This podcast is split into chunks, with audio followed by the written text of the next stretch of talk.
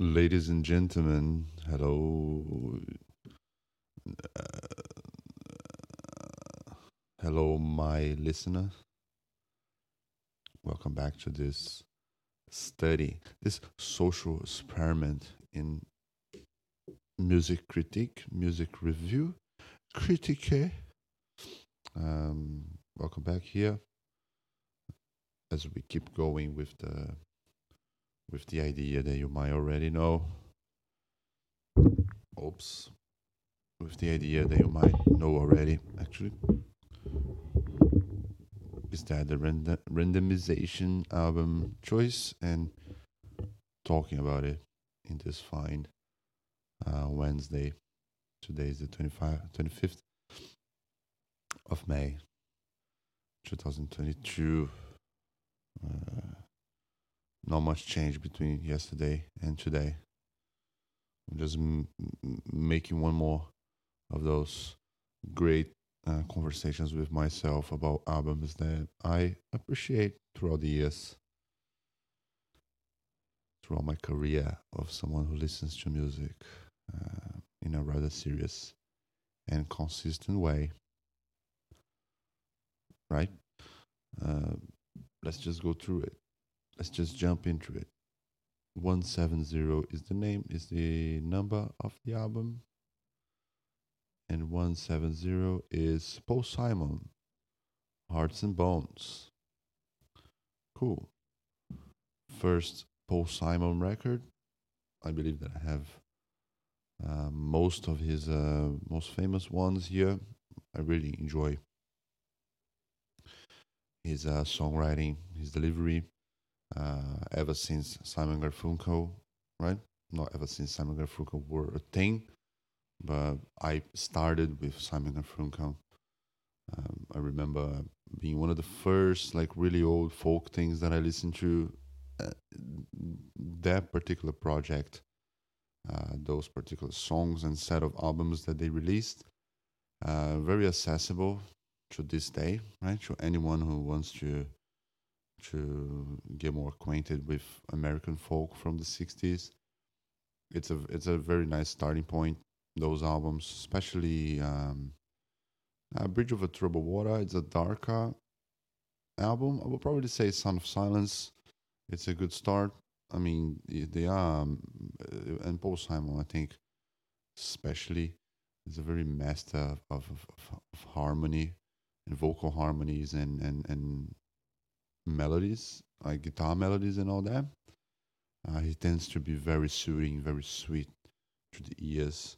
Uh, very influential guy up until this day. I mean, it's one of those guys that, uh, aside with Dylan, right, and um, one of those those those kids that never not kids, right, the artists that never ran out of influence to give to, to people that want to form like new bands or or new careers. Uh, it's always uh, it's so common sense and so basic what they do in terms of what makes a good melody and a good songwriting. Not basic, but not basic in, in this in the sense that simple, right, or simplistic, but it's what makes a good song a good song. Nick Drake is similar in that sense as well. Nick Drake is a more specific uh, situation because he is not simple at all in terms of his arrangements and in terms of how he tunes his guitar and how his uh, chord progression comes. You know, I think that there is a quality, especially the the older uh, Simon Garfunkel stuff. There is a nursery rhyme and uh, like a very folk song, uh, almost like a like a traditional, like medieval folk tradition. You know what I mean? Uh, it's not. They come up, you know, in a time where that style of folk was already no, not already. It was still in the public's imagination. So, and you have a lot of that type of thing on the, the first albums, uh, especially Parsley, Sage, Rosemary, and Thyme. Uh, if if you kind of know what traditional singer songwriting, like in terms of folk, um, means, that's kind of what I mean. You know what I mean? It's a it's a very nursery rhyme, very simple style of delivering the thing. Uh, it's not like you can find with uh, Dylan in and of itself, in of himself. Uh, he kind of revolutionized the the that that that type of thing, and at the, at the same time doing it exactly like the traditional way. Uh, especially in this, like the beginning of the, the, the 60s, they were holding a candle to folk, traditional style of folk songs, like ballads, traditional troubadour type of ballads, right? As rock and roll became more and more and more pronounced, and the British invasion and the Beatles, uh, Rolling Stones, the Who, you know, the Kinks, and all that, folk was slowly becoming like rock and roll, and eventually they met in the middle. And then you have things like Neil Young, uh, and then with Neil Young, you have you know all sorts of like Big Star and T Rex, you know, and then you have the development of rock and roll as a fully mainstream, uh, like hip hop is nowadays. You have all sorts of types of hip hop always appearing, and what seems to be a very fructiferous um, crop of hip hop artists basically every year coming up. Uh, rock was there in that time, right? So you jump from traditional folk singer songwriter stuff, and then 20 years later you have Guns N' Roses, Scorpion, you know, Motorhead. That's all part of the same kind of mixing up of stuff, and eventually you you you start to get uh, more specific and more extreme types of of styles and all that. Um, it seems to be a very thin connection there, but it, uh, the connection is there in terms of what each generation grabs from the next one, right?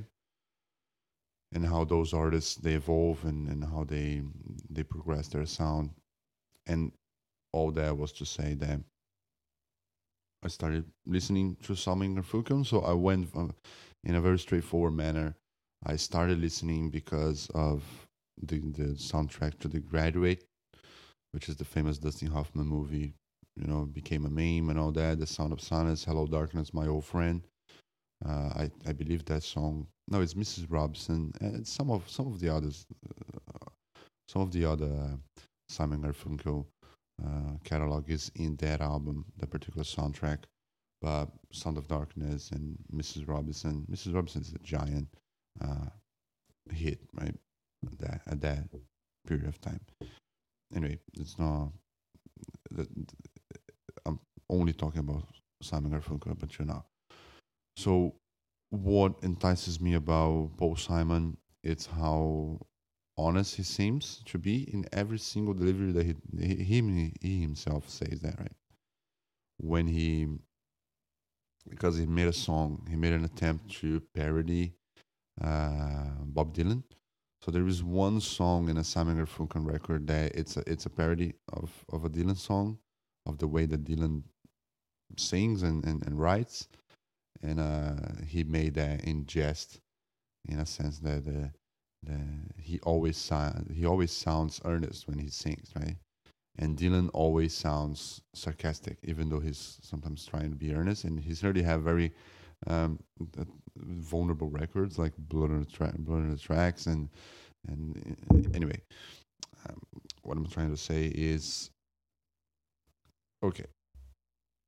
So you have Simon Garfunkel, which is a more traditional approach to stuff. As he evolves, of course, there's the rupture between the two guys there. Uh, they ended up releasing uh, Bridge Over Troubled Water, which is their last album, which is a fantastic album and kind of documents the the transformation that folk was was uh, going through up until that point that every single folk artist um, experienced you know they all became more and more and more rock and roll as the time went by um, they ditched the the the, um, the tuxedo that they used you know even country uh, country artists as well. Uh, you know, tradition was being shaked. Uh, sh- tradition was being shook, shook, shaken. I don't know. Tradition was getting, you know, sh- I don't know, forgot. Yeah, I had a brain fart now. Uh, the tradition, uh, the tradition was being challenged by what the status quo was uh, presenting as what people deemed as very interesting music, uh, interesting genres. And you put the Beatles there, you put the Rolling Stones there, you put Jimi Hendrix there. You know, even the Stooges and the punk movement was was was getting to to some you know uh, fully formed uh, form. Uh, you know, it started proto punk started to be honest in the end of the 60s. Uh, you can already find some Velvet Underground stuff there. You know, it's it's a punk um, idea there. You know, it's a spit image of punk. Some things that they do. Um, so, and then you have solo career from Paul Simon. You have his first solo record entitled Paul Simon as well, uh, eponymous uh, record from 72. It was supposed to be a Simon Garfunkel, like the last Simon Garfunkel album or another Simon Garfunkel album. But Art Garfunkel uh, ended up splitting from the band. He wanted to become an actor or something like that, which was you know, a very intelligent move because who is as, who is he as an actor nowadays, right? Uh, doesn't have much of an input into that particular scenario. So the first Paul Simon uh, solo record, very successful record, has me and, and Julio down by the schoolyard, which is a pretty big hit, uh, and some other songs as well, which became very popular. I don't remember exactly all the names, but I do, uh, I do like I like that album very very much. So the first Paul Simon is him in like a like a jacket. Uh, yeah, everything puts together. Really, really, really nice, sweet song. He's specialized in those short, sweet narrative about, you know, common folk. You can say, like observations. Very like the, the someone who's introspective that likes to observe people and is, is a very sweet approach to how he writes, very earnest approach to how he how he puts together his songs. Sometimes he's trying to be funny. Sometimes he's trying to be a little bit cynic about stuff, but he, he can't because just he's just such a sweetheart, right? That it's kind of impossible for him to to to actually come across as as anything but just a lovely guy, right? So as he progressed, he of course saw the 80s coming and for for, for, for a songwriter who has such a strong um, writing capacity and has such a strong identity as a songwriter the times change but you know it, it's not going to be much that will be changing with the with the times in his case right it's not it's not his, his style will become um, adapted to, to, to the times, but not changing like many, many 70s, 60s artists changed in the 80s. Uh, Paul Simon didn't really. And Hearts and Bones specifically is it's a testament to that. Uh, not changing. I mean, he changed, but in ways that he only, uh, he himself only uh, wanted to. So it wasn't pressure from the the like the 80s zeitgeist in terms of music production that made like Graceland, for example. It's just it's an African record, you know, that he himself went by and and and uh, went by the means to to to do it and and, and to produce like a like a whole. If you if you're any any familiar with with, with his discography, you know what I'm talking about he had a, like a like an African face, right? Paul Simon. So, and Hearts and Bones is the beginning of that of them. It's not pronounced uh, at all. I mean, it's not it's not it's not really there, right? In terms of production, but you can you can feel that with with Hearts and Bones is already, you know, giving a shot to some different ideas, some more abstract abstract and and and fragmented styles of composition. Even though his style of songwriting is very sweet and very, you know, touching and honest and very sunny um, as the years progressed. And his next album would be uh, Graceland, but with with the first with the Hearts and Bones there, which is essentially his first '80s. No, it's not his first '80s record. It's his second '80s record. So already a very matured artist, you know, a veteran up until that point. Um, he was already a very prominent figure in folk music and in, in culture. He, he was very popular. He, he was never indie to an extent.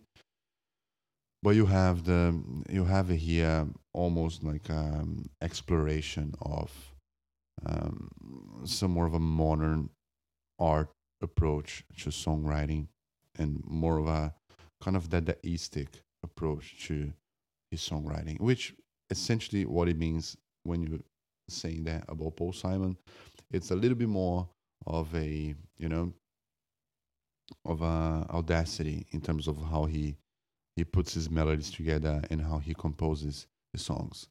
Uh, it's still very um, meat and potatoes in, in the best sense possible, right? Because he well, his meat and potatoes are the, the best meat and potatoes ever, right? As as a songwriter. So here you have a little bit more of a cynical, urban, uh, postmodern, postmodern. That's the word I was looking for. Postmodern approach to what he was doing in the seventies, which is way more um, traditional and it has a, a, a more rural feel to it, uh, especially his first uh, and of course the Simon Garfunkel record drinks from the from medieval folk singer songwriter approach, which obviously would, wouldn't be an urban uh, style of composition because there were there were no cities. You know, if if you think about the the context of those styles and what those styles came from, of course it would be like a you know a rural like a farm approach or you know maybe a very small city uh, here it's kind of paul simon in a big city. I, i'm not sure exactly where he was born. He might be a new yorker. Yeah he's from newark yeah. Which is nearby new jersey and uh, new york over there. So very, yeah, very east, it's east east coast. Yeah, it's pretty much where the Sopranos are from, right? Yeah, it's very New Yorkian type of thing. And this album, it might as well be the New York record. It's it's it's urban in that sense. Um, you can you can find those types of um, if you think about Midnight Cowboy, or if you think about Taxi Driver, um, those movies, right?